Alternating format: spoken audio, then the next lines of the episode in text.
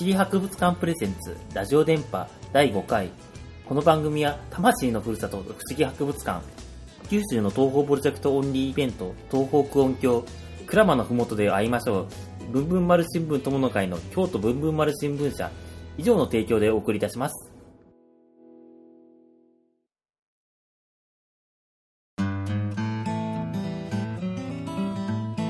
どうもこんにちは、えー九州電波通りの管理人の DNA です。思議博物館館長のすみです。あどうも、えー今日はよろしくお願いいたしますあ、どうも。今回も、えー不思議博物館の館内で収録しております。この不思議博物館も今年は4年目に入ったということで、結構今年から、えー変わっているところがあるみたいなんですけれども。はい。えっ、と、なんか、なんだっけ、あ、こう周りを見渡すと、お大きく3つ変わりました。えー、来館者の方に聞いたんですけど、大体あんまりみんな気がつかないんです えー、そうなんですか？そうです。まず、上の方に棚が増えました。うん、結構、あの、わ私はこれ見たときに結構、あ、変わったなっていう感じはしたんですけどね。なんかね、棚はいろいろ置くつもりだったんですけど、まだスカスカです。あの、あんまり重いものを置いてもですね、大地震で落ちた時にあの頭に当たって死ぬとかっていうことがあるといけないので、うん。で軽いものしか置けなくてですね、それで難航しています。うんはい。それと、おしゃれっぽい、あれが天井で回ってます。そうなんか回ってるんですよね。あの、ええなん、なんていうんですか、サーキュレーターでいいのかな？うんなんかあの、洋画とかで、えっと、なんかね、あの、いわゆるレレストランとかで回ってる、そうそうそうあの、なんかこう、こう、ま回ってるやつですよね。上でくるくるくるくる回ってるやつだ。あれ、あれ、あれが結構回ってるから、こう、なんていうのかな、あの、照明の光がこう、う動いてる感じが、あの、動いてるっていうか、回ってるんで、ええこう、シルエットが変わるんで、結構シルエ、ットが映る場所に照明を、あの、わざと置きました。うん、なんで結構動きがある感じがあって、結構面白いですよね。はいこの照明なんですけど、あと一つは照明が変わりました。あ、変わったんだ。ええ、え？気がつかなかっいや、た。そそれは知らなかった。えっとですね、前はあの、なんか蛍光灯の電球色を使ってたんですですけど、節電の関係もあって、あと赤っぽい色ですね。それがあの、100ワット型が4つ、4つついてました。あだけどそれを全部取り外してですね、LED のえー4ワット型が20個ぐらいついてます。うん。一番お金がかかりました。えー LED 高いですもんね、今も。えーちょっとだいぶ安くはなったんだけれども、えっと、1個で大体2000円ぐらいかかって、2000円、2500円かな、かかってます。あーあ、あとそれと、あの、さっきの棚の話なんですけど、結構棚の、今置いてあるの結構、あの、結構珍しいものを実は置いてるとかいう話を聞いたんですけれども。え？なんか置いてましたっけ？なんか、なんだっけ、ほら、あのーほら、え、ビッグコミックスピリッツの？えっと、あのビッグコミックスピリッツの創刊号を置いてます。置いて、なんか、えっと、当時、あの、メゾン一国、あの、うるせえ奴らの高橋留美子が、なんか SF じゃないのを書くっていう噂を聞いて、なんかそれが載ってるっていうので買いました。で、結構そういうちょっと、衝撃でした。なんか感じで結構棚の上もいろいろあるんで、なんかこう、館長に聞いてみたら、いえ、あの、自分で取るとね、あの、また落ちると保証の問題でややこしいことになるので、僕が取りますので、言ってください。読みたいときは。あと、あの、ちょっとね、あの、エッチなやつとかも上の方に置いてるので、子供に届かないように。そういうのも気になったら言ってください。あの、子供の手の届かないところに置くって基本ですね、基本。ですね。はい。あ、あともう一個、あの、あって、ほら、あの、えっと、無線 LAN が繋がりました。えー、わーあーでも、実を言うと、あの窓際と外だけしか繋がらないっていう。あの、館内でも一箇所だけ、あの窓の本当ギリギリに、あの、ノートパソコンを置かないと繋がりません。さっきも、あの、ね、私も頼みてたんですけど、あの、本当に窓際でしか繋がらないという。えっと、暗号キーが必要なんですけど、それはあの、来館した時に聞いてください。うん。まあ、そんな感じで、まあ、不思議博物館もこと今年から、えー変わってるということで、まあ、なんか気になる人は行ってみてください。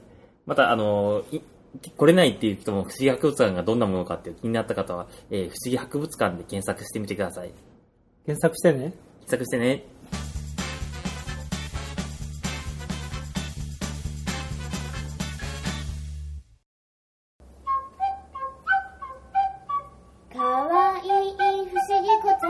怪しい館長。郊外ビルムカデ猿不思議博物館。詳しくは不思議博物館で検索してねお便り紹介のコーナー。コーナーは、あー えー、というわけでお便りが来ました。はい、一通だけですけど。いや、でも、いや、いつだけでも来るのは結構すすごいな。ごいですね。やっと来ましたね、ん念願の。い何年かかったかな。最初に収録したのが、な一昨年の冬じゃなかったですか。ああ、そっか、そんくらい。第1回が。そっかそっか。というわけで来ましたので、えーあり、ありがたく紹介させていただきます。えー森赤紀光さんからのお便りです。えーはじめまして、最近不思議博物館について興味を持ち、このラジオ放送を聞かせていただきました。自分は今までラジオを聞いたことないのですが、この放送は適度に気の抜けていて進んで聞きたくなるようなグダグダ感があって、聞いていてとても気持ちよかったです。つい古文の単語を覚える手を休めて耳を傾けていました。えーそれで番組内でやってほしい企画、いえ、企画というものでもないですけれども、えー DNA さんと館長さんが今まで良くも悪くも影響の受けた小小説、漫画などについて語っていただけると、私自身としましては、とても楽しく聞けるものになると思います。ということで、お便りいただきました。ありがとうございます。ありがとうございます。うんというわけで結構、あのー企画についてお便りをいただいたんで、なんか、まともなお便りですね。まあ、どんなお便りって何なのかよくわかんないんですけど。まあ、うん。というわけで、あの、せっかく、あの、おあの質問が来ているので、影響を受けた作品のタイトルでも上げていきましょうかというわけで、はい。まずなんだろう、小説？あ小説。まあなんか小小説といえばあの不思議博物館では定番なんですけれども、この博物館の元ネタでもある不思議の国のアリスですね。なんか去年も映画になんかなったらしいですね。なんかネズミの会社の、ね、なんかすごいつまんなかったですけれども、うわ、危ないな。まあなんかネズミのね、まあそれはいいんですけど、はい。まあそういうわけであの、まあ僕はあの、小学校5年ぐらいの時に初めて読んでですね、そそれ以来ずっとあの引きずっているという不思議の国のアリス。これは結構影響を受けましたね。で、不思議博物館内にも不思議の国のアリスの本が結構あります。ありますよね。全部で20何冊かあって、まだ書庫の方にも出してないのがあるので、トータルでももうちょっとあるんですけれどあ、そうなんですか。ええ、おそらくあの九州では一番収蔵が多いんじゃないかと思ってます。本当かな？はい。うんで、あの、私、あの、DNA の方が、えー、影響を受けた小説のタイトル。小説って言うとわかんないけど、まあ、文章で言ったら、あの、なんだろう、あの、鉄道関係が好きになったきっかけっていうのは、宮脇俊俊三さんの、あの、寄稿文がきっかけなんですけれども、小説なんですか？小説っていうか、どっちかっていうとな、あの、なんだろう、どっか乗って出かけたっていうのを書いていくんだけれども、寄稿文なんで小説じゃないんですよね。でも、あんまり小説とか文章を読まない中でよく読んでたのが、その宮脇俊三の公文のあの文庫本をよく読んでたっていうのがあるんで、やっぱ文章関係で一番影響を受けてるって言ったら、えっ、と、宮脇俊三かなって、あの、結構文体なんかも、あの、ホームページで書くときの文体なんかもいやなんかよくわからな。いですけど、鉄道の機構文って言ったら、あの、世界の車車掌車、車窓みたいなやつなんですか？まあまあ、そんな感じですかね。うん。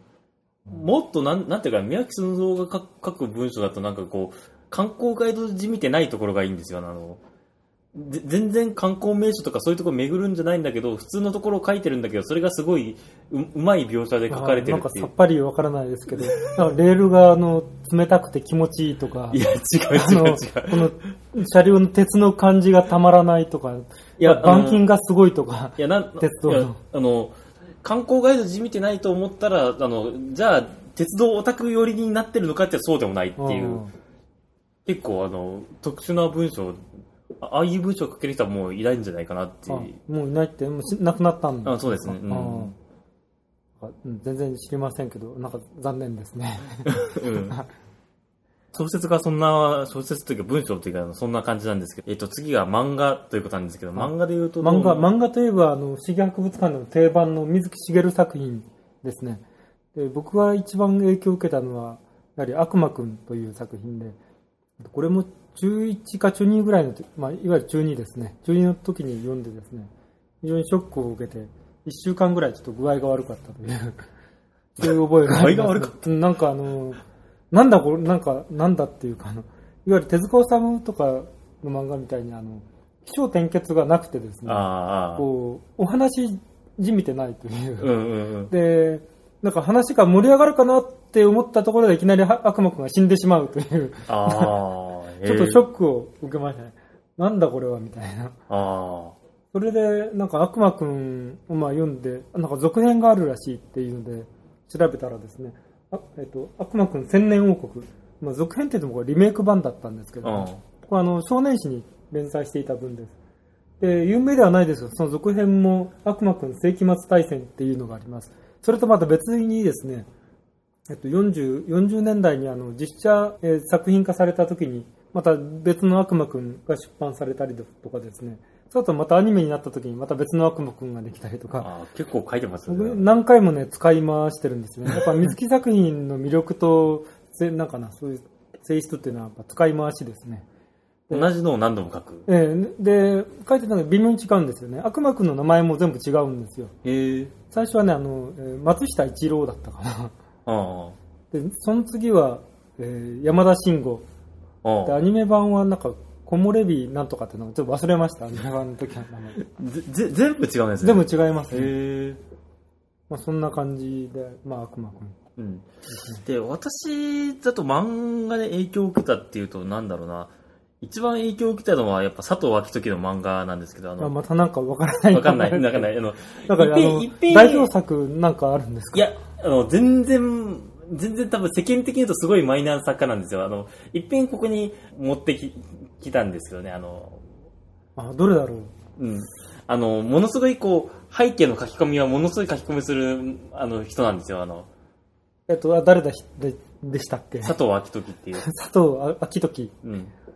あ、覚えてない。思いたい。まあ、わかわかんないと思う、多分。だっていや、ものすごい背景書き込みしてて、あの、レレトロ SF っぽい作品を書くんだけど、あの、それなのに、それ、レトロ SF っぽいので、をか書くんで、なんかこう、ハードな、ハードななんかこう展開なのかと思ったら、ものすごいなんか、あの、お、オチがなんかすごい、なんていうか、落語じみ、じみてるっていう、あの、独特の作家なんですよ、あの。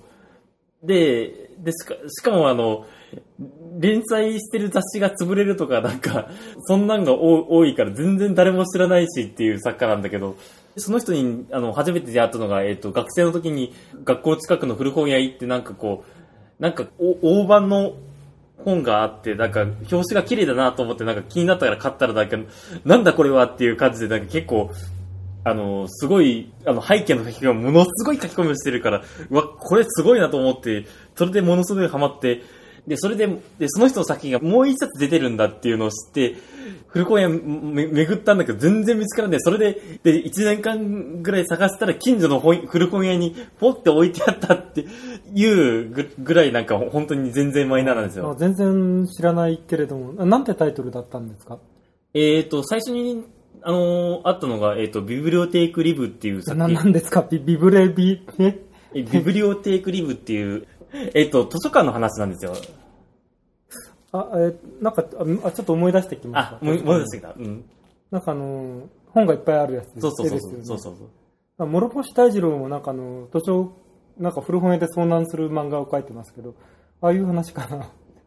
なんだろう、なんか、なんか、なんか図書館ものってたまに SF とかで使われますよね。うん、なんか本がバーってたくさんあるっていうシチュエーションが結構、結構古い人なんですか古本屋って。何年頃のいや、作品？あのーいや、でもそれでも1992年、あそんな4年、4古くない？年かな、うんうんそのくらいの作品なんですけどね。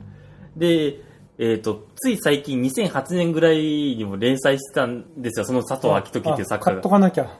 で、いや、連載してて、雑誌が何号か連載して、また雑誌ごと潰れるっていうことをやって、で、それで2年間くらいずっと 単行本も何も出ないっていうのがあった出なのかったんだ。で、この間、あの、たまたまこうネットをひょろっと見てたら、なんかこう、あの、佐藤昭時の作品が連載再開しますっていう記事がこう回ってきて、うおーすげえと思って、うわ、万歳万歳って、なんか、すごい喜んでるんですよ、なんかね。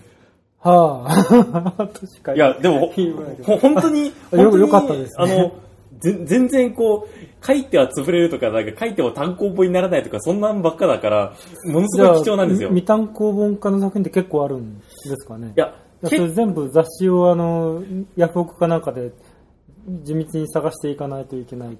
うん、だから読読もう今から読もうと思ったら、うん、あの、本当に古本屋探すとか、あの、ヤフオク探すとか、2冊ぐらいは、えっと、今も現行で再刊されたから、あの、買えるんですけど、他の作品が、いや、本当に買え読めないとか、なんかそんな感じなんですよね。なんかねうん、なんか今の時代だから作者自身が自費出版で同人で出すとかってまあ、同時もやってみたいんですからね。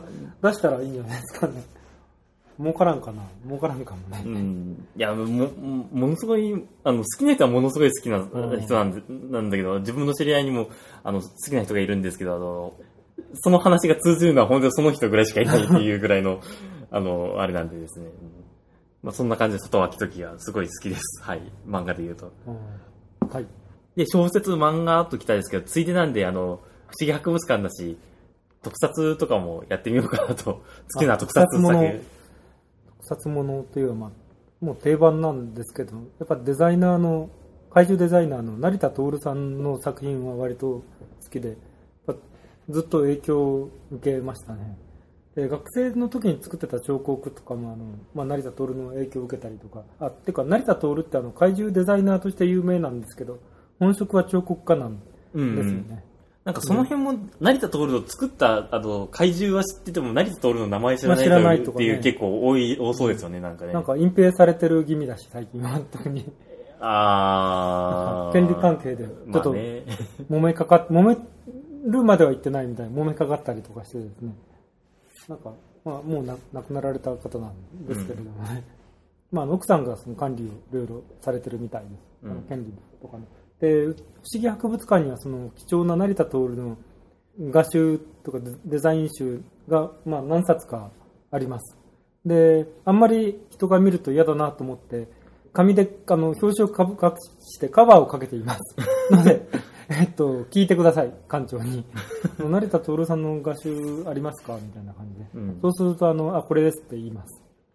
で、私は特撮って言うと、まあ割と普通になっちゃうんですけど、まあでも普通にウルトラ Q が好きだったっていう。ああ、あそう、そういえばあの、今年、ウルトラ Q のあのカラー版が発売されるっていうことで、期待してるんですよ。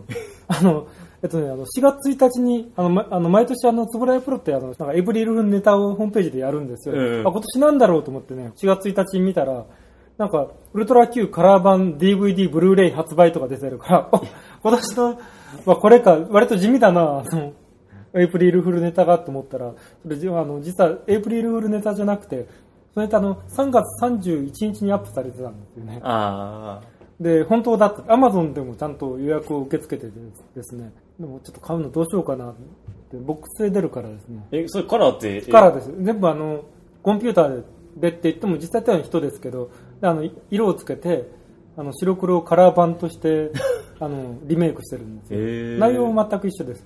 しかもあの、それ買うとね、旧作の白黒版も一緒についてくるという。あ、すごいな。そうで、まあ、白黒持ってる人はね、また被って買わないといけないっていう、ちょっとアコギな商売っぽいですけれども、あ、でも、単品で売れよっていう。あ、でも、やっぱ結構見てて普通に面白い面白いですよですよね、あれね。絶対ね、あの、白黒の方がね、映像はいいと思うんですけどね。だけど、やっぱ、ちょっとやっぱ見てみたいって気になるから、まあ、買おうって思うんですよね。うん。どうしようかなと、ブルーレイ、うち、なんかね、プレイヤーパソコンしかないしな、とか。で、まあ、DVD の方より、まあ、ブルーレイの方が映りはいい良くて、一緒について白黒のウルトラ Q もブルーレイ版の方が画質が上がってるそうです。だから DVD 版は前発売したのと全く同じのがついてくるそうで、かぶるやんって言って、持ってる人は怒ってました、この間。まあね、うん。で、まあ、ちょっと館長今あんまお金がないので、誰か買ってうちに来て見せてください。まあそんな感じで、あの、お便りから始まって、あの、影響を受けた作品のタイトルっていうのを挙げてみたんですけれども、まあこんな感じでどうでしょうか？あ、あそうか、そんな話でしたね。影響を受けたっていう。そうですね、うん。とというわけで、えーお便り紹介のコーナーでございました。はい。わー。わー CM です。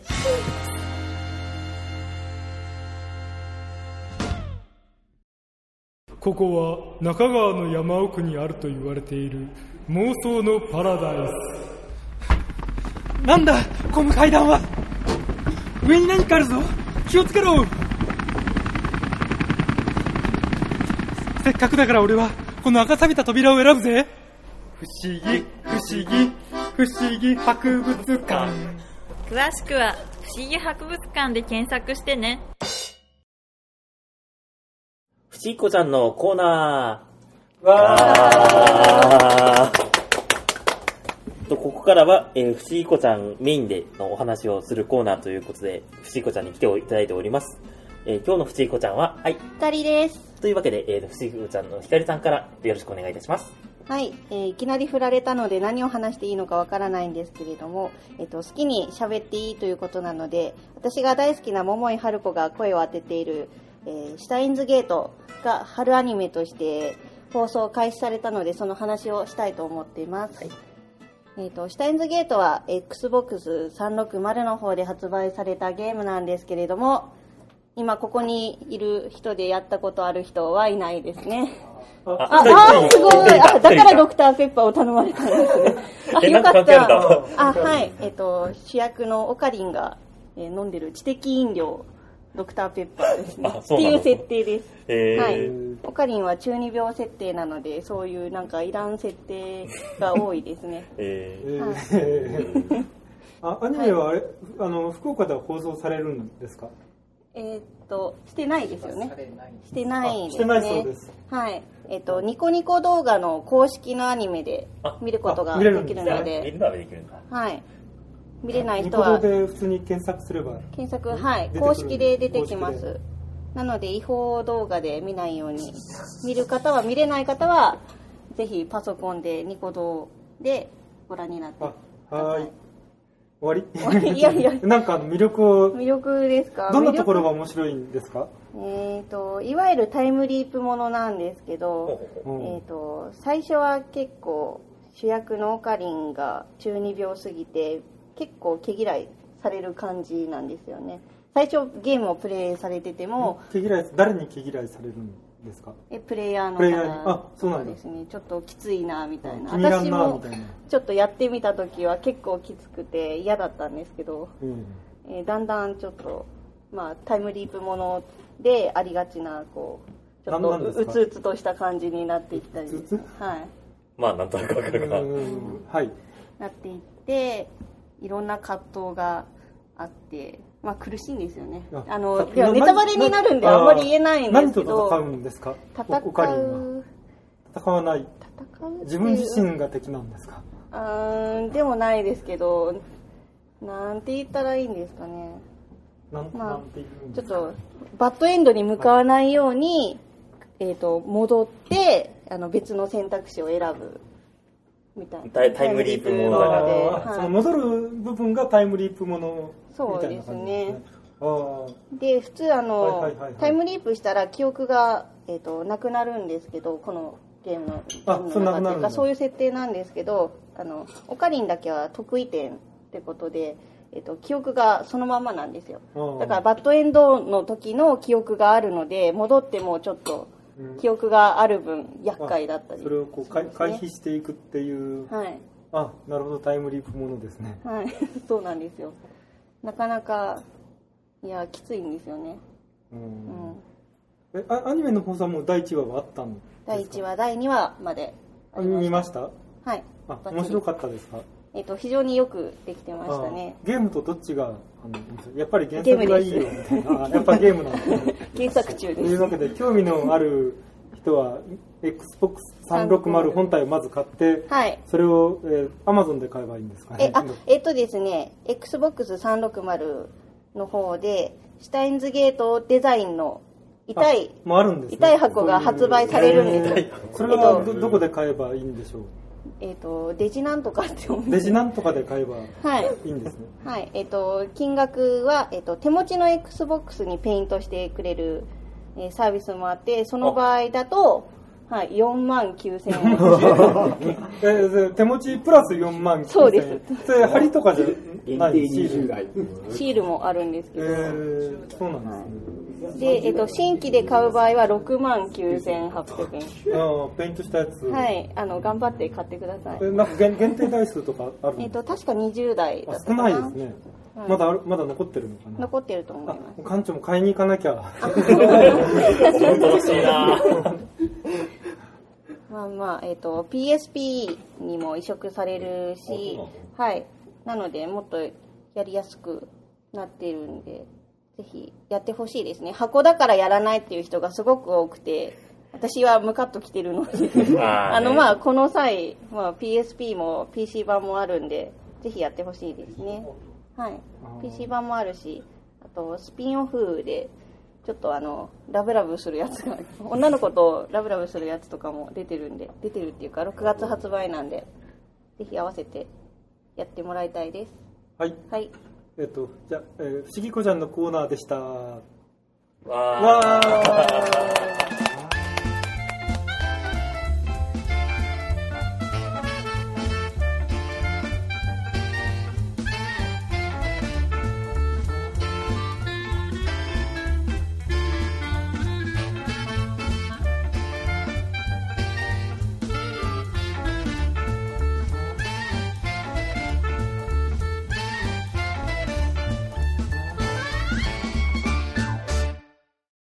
同時イベント紹介のコーナー。わー。えーというわけで、同時イベント紹介のコーナーを、えー前回に引き続きやってみたいと思います。で、今回は2つほど、えー開催日まで近い順にやってみようかと思います。で、まあ、東方プロジェクト関係が多いですと、あの、進行表には書いていますけど、えっ、と、今回は東方プロジェクト関連だけです。実を言うと、この収録日の前の晩に、東方プロジェクトの新作の体験版がダウンロード開始されたんで、なんかそれをやって、わーいとか言いながら、こう、今収録やってます。は い。館長も昨日なんか朝までゲームしてました。具合悪いです。それは全然東方と関係ないです。はいというわけで、えーまず最初に紹介するのが、えー東方区音響。これは、えっ、と、単独のイベントというわけじゃなくて、九州各地で2回ほど開催するっていう東方プロジェクトのオンリーイベント。あ、東方空音響って読むんですか？うん、東方区音響。空音響。はい。まず、えっ、と、一番近いのが、えー6月に長崎でやる予定なんですよね。で、あと11月に久留米でやる。長崎って長崎市内ですか？な長崎市内うん。で、えっ、と、計画中なんですけれども、えーフットサル大会をやるっていう。あーフットサルってなんかあの、蹴るやつですかね。よく知らないんですけど。うんそれなんか、東方とフットサルってなんか関係があるんですか、うん。ちょっとゲームがフットサルっぽいとか。えー、東方プロジェクトの、もともと同時作品なんだけど、えっ、と、そ、それから作った二次創作の作品に、東方サッカーっていうのがあって、えまあ、それと直接関係してっていうわけじゃないんだけど、まあ、それえで、作品、なんか、えキャラクターがサッカーをするゲームかなんかですか？うん。あ、そう、あ、あ正当たってたんだ。うん 適当に言ったのに。はい。で、それ関連でフットサル大会をやろうかなっていう話が、まあ、これはまだ進行中なんで決定じゃないんで、出せるかどうかちょっとわかんないんですけど、まあ、やる予定です。はい。はい。で、実は、えっと、このイベントは、私がデザイン関係の、あれをやってます。あ、なんか、ポスターとかチラシとかですか？そうですね。あ、あここれ、これで現物がありますね。あ、綺麗ですね。なんかすごいまともなイベントの まともなみたいな。どういうことですか？えっといや、ちょっとわかんない。いや、あの、うん。ちょっとアンダーグラウンド的なイメージがあるんで。あーうんメメジャーなんですよね、作品は非常に。うん。いや、なんか、今回メジャー感を出していこうかな綺麗ですね。と思って。うん。ななんんで、かプロの仕事っぽいですね。いや、一応、あ、これ言っていいのかな？いや、いいんじゃないですか。うん。もともと、あの、デザイン関係はもともと本業なんで、まあ、プロっぽいっていうか、プロなんですけどね。あまあ、イラストは違う方なんで、うんあ、書いてあります。イラスト、くまこさんってうん書いてあ。る。まあ、イラストも結構何人かに頼んでて、かわいいですね。うん。いくつか、ちょっともうこれカラー出してないんですけど、まあ、カラーののイラストも何枚かあるんで、まあ、いろんな告知を考えつつ、考えつつっていうか、まあ、まあ、私が考えてるわけじゃないんだけど、いろんな告知のあのパターンをやってます。はい。はい。というわけで、えー東北音響が6月と11月なんで、えー詳細を、えー紹介いたします。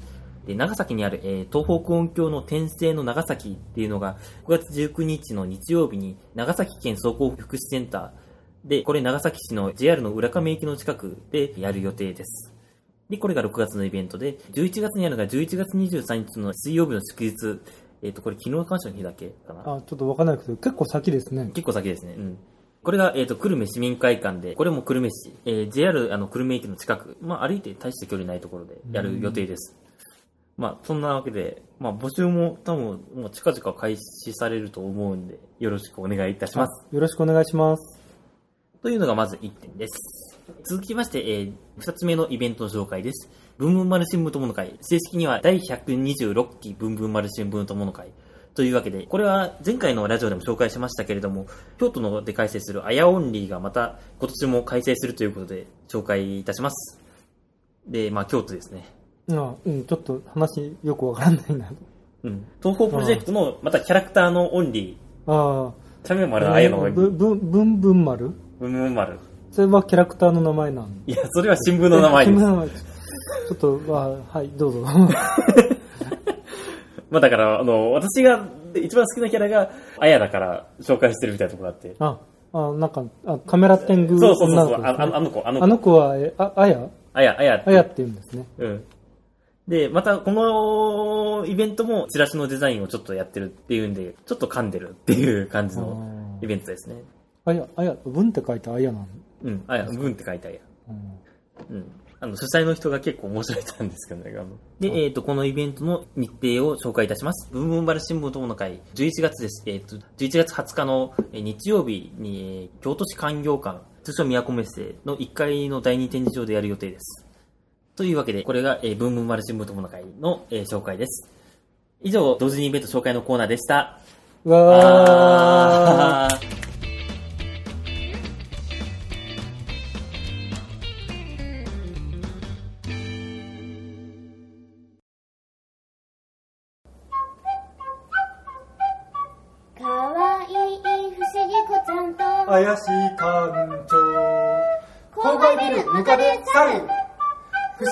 博物館。詳しくは不思議博物館で検索してね不思議博物館からのお知らせ。わー。わー。というわけで、今年3周年。はい。不思議博物館は4月28日で3周年になります。4年目に突入です。というわけで、えっ、と、3周年を記念して、ちょっとイベントをやる予定があはいるということで、聞いてるんですけど。えはい。えっ、と、タイトルはですね、館長と電気の勉強に行こう。えー5月7日土曜日13時から、役員大通駅そばの九州エネルギー館で集まってですね、まあ、館長と一緒に、不思議子ちゃんはまだちょっと来るかどうかわかりませんけど、いわゆる原子炉の勉強に行こうっていうイベントです。まあ、何かと話題。話題になってるのでですね、うんで九州エネルギー館にはですね原子炉の本物の大きさと同じ模型があります。まあ、いわゆる実物大の模型があると。でですねボタンを押すとですね原子炉を作動してみようみたいな感じであのボタンを押すと原子炉が動き出すという。うんうん。それはあのいわゆる制御棒がね普段あの刺さってる状態なんですけどその制御棒がこうボタンを押すとこうスーって抜けていくんですよね。そうするとこう青白く光ってくるという。で電気がこうできてくるっていうのが体験できます。楽しそうですね。ってなってまあ、この時期だから、まあ、見に行ってみようというわけですな。そうそうなんですよ。で、まあ、前々からどこにねあの行こうかな去年はあの、えっと、北九州自然史博物館に行ったんですけど今年はどうしようと思っていろいろ考えていてですね。九州エネルギー館にしようかなとも思ってたけどちょっとこうみんな退屈するかな。どうせ来てもあんまりみんな見ないだろうなとか思ってたんだけれども結構タイムリーな感じにななってしまったんですね残念ながら。だからえっと一応原子炉の構造とかを勉強するのにちょうどいいんじゃないかということでエネルギー館に行くことにしました。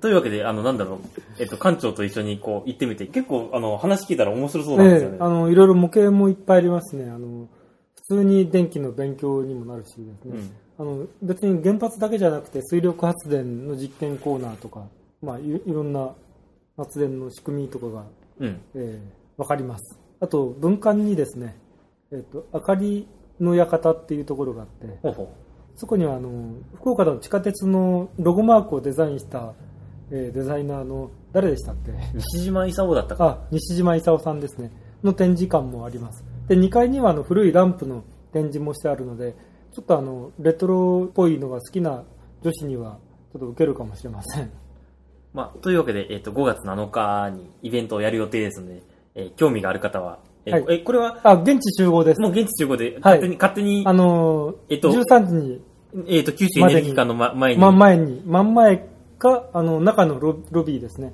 入ってあのちょっと広くなってるところがあるので。大人数じゃない限り中で大丈夫かなと思います。まあ、というわけで、行ってみてはどうでしょうか？よろしくお願いします。というわけで、えー不思議博物館からのお知らせでした。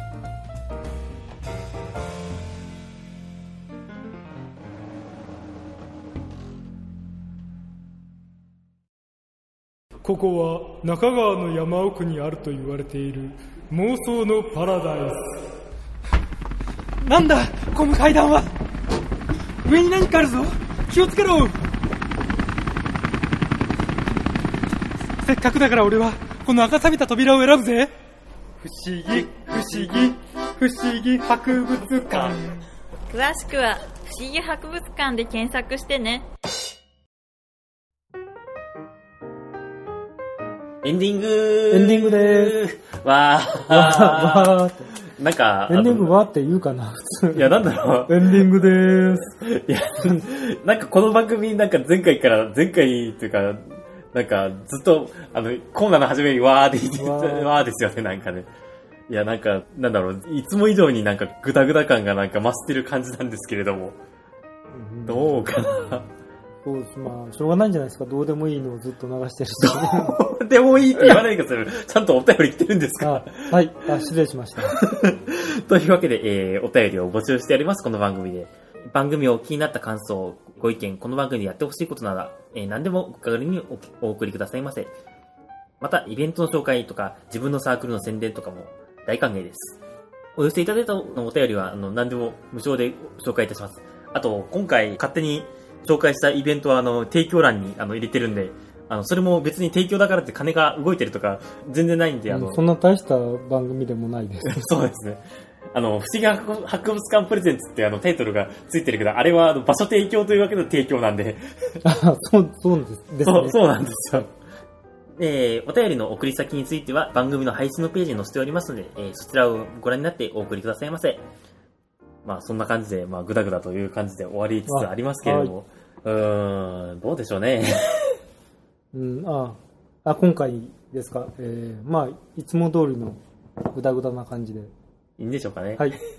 まあこんな感じで、なんか次回、なんかどっかね、前なんかあのお祭りかなんか撮ってませんでした？あああ、あの、うん。